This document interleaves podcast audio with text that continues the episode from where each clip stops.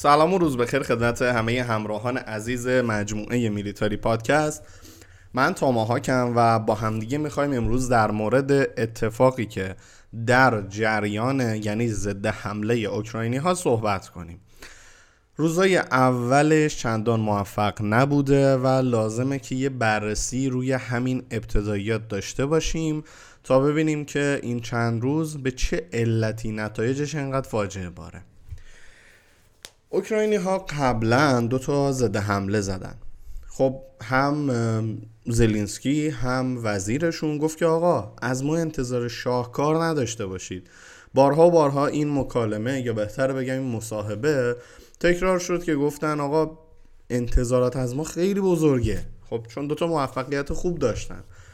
اما قرار نبود این یکی هم شبیه اون یکی ها باشه. واقعش اینه.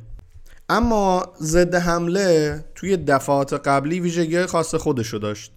ضد حمله اول خب منجر به آزادسازی شهر لیمان شد. از اونجایی هم که پوتین مسیح محور مقاومت و آموزه های مسیح میگه اگه یه چک خوردی صورتتو بگیر دومی رم بخوری تو خرسون هم دومی رو خورد. اونم سریع خیلی زود زده حمله بعدی شروع شد چک دوم خورد ولی در مورد سومی نظری نداده بودن. پس خود مختار دیگه اعصابش خورد شد و خب الان داره دعوا می‌کنه. ولی اتفاقی که توی حالا ضد حمله فعلی اوکراین افتاده فارغ از اینکه ما محورها رو بررسی نمی‌کنیم می‌خوایم فضاسازی این ضد حمله رو بگیم بیشتر شاهکار خود اوکراینی ها و یک کم هم غربی هاست تا این که بخواد موفقیت شاخص روس ها باشه. یعنی در واقع یکی از چیزهایی که حالا ما دفعات قبلی می‌دیدیم بود که یه سه چهار تا بی ام پی و چهار تا تانک عهد بوقی و حالا تجهیزات قدیمی باعث می‌شد اوکراینیا موفق باشن. ولی الان با برادلی و نمی‌دونم لئوپارد از سری A4 و A6 و اینا دوباره افتضاح کردن. اما چرا؟ اینجا باید چند تا نکته رو با هم بررسی کنیم توی همین یه دونه سوال چرا که باعث میشه دید بهتری به دست بیاریم. خب بریم به سراغ بحث خودمون. اولین دلیلی که می‌تونیم برای این داستان میگیم مثلا خود تاخیره یعنی خود اینکه ما هممون منتظر بودیم کی می‌خواد زده حمله بزنه؟ چه جوری می‌خواد زده حمله بزنه؟ از کدوم وری میاد؟ چیکار می‌خواد بکنه؟ خب هولاش هفت ماه گذشت و توی هفت ماه اگه دست من شیرازی تنبل آجر و سیمان و آب بدی قشنگ توی هفت ماه یه بانکر سلایه می‌سازم که توش نتونی منو بکشی بیرون. اون که دیگه ارتش روسیه است. حالا درست ارتش بدبخت فلک زده یه دیگه نتایجش هم دیدیم. ولی یه ارتشه. ساختار داره. منظمه. لوجستیک منتقل می‌کنه تجهیزات براش. و میاد میچینه اونجا. خیلی شکیل. بانکر می‌سازه. مانع می‌سازه. عرض به خدمتتون که موانع دفاعی می‌ذاره. با حوصله قشنگ چینش می‌کنه میدون نبردش و هفت ماه برای چینش میدان نبرد فرصت داشته. و حالا شما این وسط به امید خدا وسط جایی که توپخونه عریض و طویل مستقر شده با گلوله های تقریبا نامحدود. حالا نامحدود از لحاظ دید خودمون میگم. داری با امید خدا همچون گله ای میری. بریم. با امید خدا. بزنیم به جاده. جاده های بی انتهای. آهنگم بذاریم دیگه. به هر حال میطلبه فضام که بارونی و آره دیگه. حال میده کلا. فصل فصل دور دور کردن و تور کویر و شما رفتن و حتی تورای ارزونشو نرید. من نفهمیدم واقعا اوکراینیا بعد چین کار کردن. این همه تاخیر که البته خود تاخیر علت داشت. یعنی خب آموزش نیروها تموم نشده بود تجهیزات کامل نشده بودن خود آموزش فشرده و حالا خیلی داستانه که بهش می‌رسیم. این تاخیر در حمله اولیش بود. اعلام صبح تا از زده حمله می‌زنیم. یه وقتی می‌خوایم زده حمله بزنیم بالاخره یه روزی میایم. زنگ آخر وایسا کارت دارم. اگه به بابات نگفتم خب طرف هیچ چی که فکر نکنه دیگه می‌دونه تو می‌خوای بیای. دیگه لاعقل منتظرته. حالا تو چه یه هفته به این وقت بدی چه هفت ماه به این وقت بدی؟ بالاخره وقتی آماده است یه هایی سر صبح جمعه بیدار نمیشه ببینه مرغ شده مثلا صد هزار تومن. حتی خدا بیامرز یه رئیس جمهوری داشتیم اون صبح جمعه بیدار میشه یه سری چیزا رو می‌فهمید. این جدیده کلا بیدار نمیشه. و خب آماده است. آقا اعلام کردی. اینم از این. اما بدتر از اون اینه که نیروهای تو به خودشون یکم قره شدن. یا دو تا عملیات خوب رفتن افتادن توی سری آموزش سریع. حالا لئوپارد دو ای 4 خب یه تانکیه که پدر پدر جدش قبلا در اومده. ولی ای 6 گرفتن چلنجر گرفتن زره پوشای آمریکایی گرفتن خیلی خفن. نه تجهیزاتمون خوبه. ولی آموزش سریع. شما استاندارد غربی رو وارد کردی به جایی که ارتشش بیس شرقی داره و هنوزم می‌خوان به سبک بی ام پی بجنگن و تی 64 و تو اومدی بهشون لوپارد و امثال هم دادی و تجهیزات به خودی خود قرار نیست کار کنن. اینو باید بدونیم. یعنی به خودی خود تجهیزات قرار نیست کار کنن. کما اینکه دو تا حمله قبلی با تجهیزات در پیت دوران شوروی بود. ولی موفق. اما این سری با برادلی گوتری ریختن وسط. میرن رومین همه اشتباهی که روسا می‌کردن دفعات قبلی. یعنی تو دشت باز قشنگ میره. اون یکی میره رومین هیچ نظمی توی پشتیبانی آتش ندارن. یکی سرش این وره یکی سرش اون وره بین علما اختلاف افتاده کجا بریم. ادواتی که نسبتا سالمن رو رهاسازی کردن اصلا بازیابی نکردن. این قشنگ نشون میده این ارتشی که مقابل ماست نمی‌دونه از این باید چجوری استفاده کنه. وگرنه برادلی همون برادلیه که با توپ خودش توی جنگ خلیج فارس زد پدر تی 72 در آورد بعد آقا گوتری ریختنش وسط پکوندن و خلاصه حالش جا اومد و دو شیش رو به باد دادن و یه چند تا ای فور به باد دادن و لنست هم این وسط خدایی تمیز زد چون روسا قبلا کار کرده بودن رو این که نقاط حالا آسیب پذیر لوپارد چیه و لنست مستقیما زد اونجا به یه ایشیش رو ترکون که انصافا حال کردم. اما تجهیزات ریختید اونجا آموزش سریع دادید. نیرو تازه حالا داره از آب و گل لر میاد. اولای رانندگیشه پارک دوبل هنوز نزده. شما داری بهش میگی دند عقب اتوبان برو. خب قاعدتا گن می‌زنه دیگه. حالا نمی‌خوایم ماله بکشیم. اوکراینیا واقعا افتضاح کردن.